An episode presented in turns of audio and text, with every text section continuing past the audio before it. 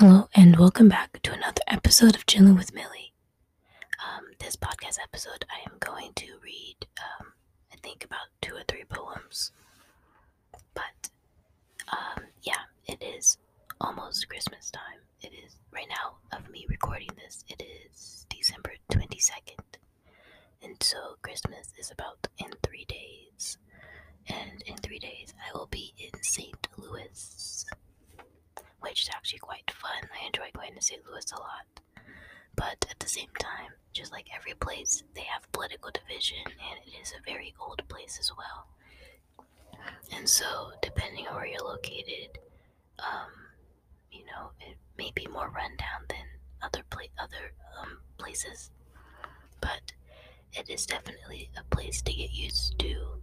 But I will be there for about a week, a week and a half maybe and so I'll be visiting family, which is really fun. Um, but at the same time, because of COVID, I'll only be able to see uh, a few family members.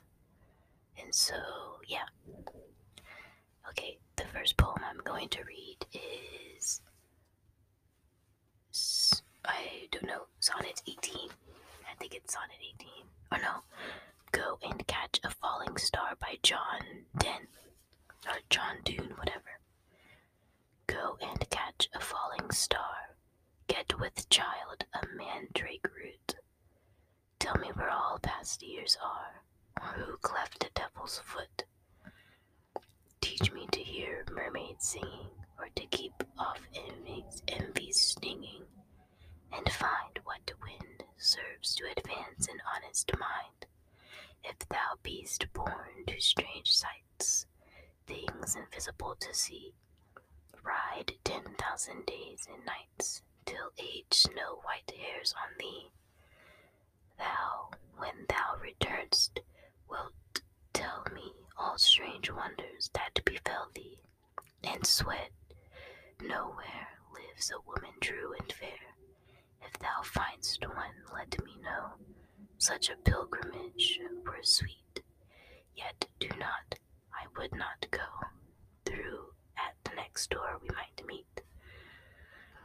Though she were true, she were true when you met her at and last till you write your letter. Yet she will be false ere I come two, two or three. Okay, and then here's another poem. It is called In the Bleak Midwinter by Christina Rossetti. In the bleak midwinter, frosty wind made moan. Earth stood hard as iron, water like a stone.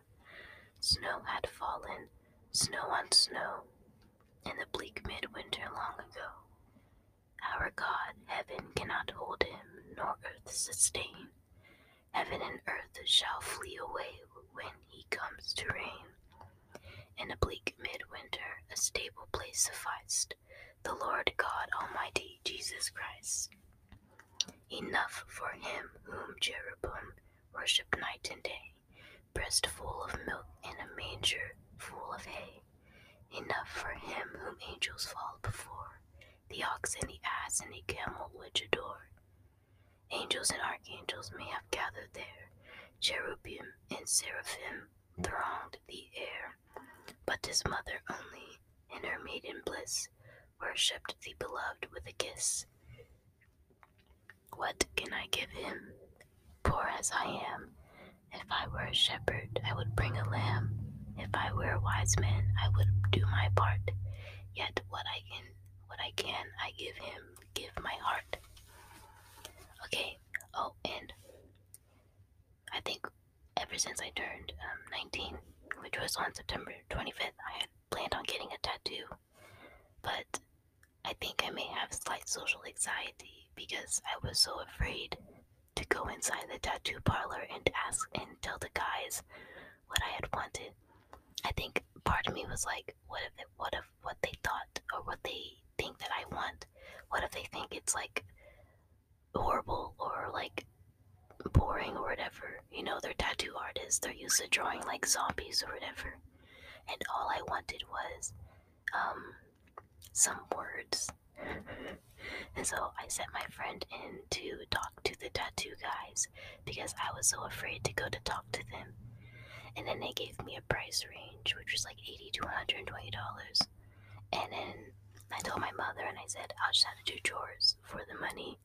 But the thing is, I I haven't I've barely been doing chores before I wanted a tattoo, and I don't know what makes me think I'm gonna do chores now so I can earn eighty dollars. But see, that was like three months ago, and I have since gotten a tattoo, and I have since done chores and made money. I think I'm just a bit too lazy. But um, yeah, someday I will get a tattoo. Maybe when I'm dead. Who knows? Um, I just have to sort of get over my somewhat. I somewhat think I have social anxiety, but at the same time, I don't think I really do. Not to the not to extreme levels. But normally, when I when I go through feelings of anxiety, I take a rest and I just sit in my car before entering like Walmart or something and I sort of meditate. Or I make the decision and I turn around because I am too afraid to enter Walmart. Which is actually part of the reason why I'm so afraid to get a job. It's because I sort of have social anxiety. But that's just me self diagnosing myself. Who knows? I probably just have generalized anxiety. Who I don't I really don't know. But that's the reason why I've been holding off on getting a job. It's because I am afraid that my brain will fail me because I know myself too well to actually get a job. I don't know if that makes sense, but I know my brain too well and I know I don't work well under pressure. Especially if it's a type if especially if it's in an environment that I could control. Since I can since I can control getting a job, I will not put myself in that situation. So right now I'm just freelancing by I don't know doing a podcast or I just um, do chores. I attempted to do chores and my mother pays me, which is going over. I guess okay, it's going okay. But just recently, I went to Natural Grocers, which is here in Norman, Oklahoma, and it's where I buy my vegan food. And I was going up to pay for my food, and my card declined.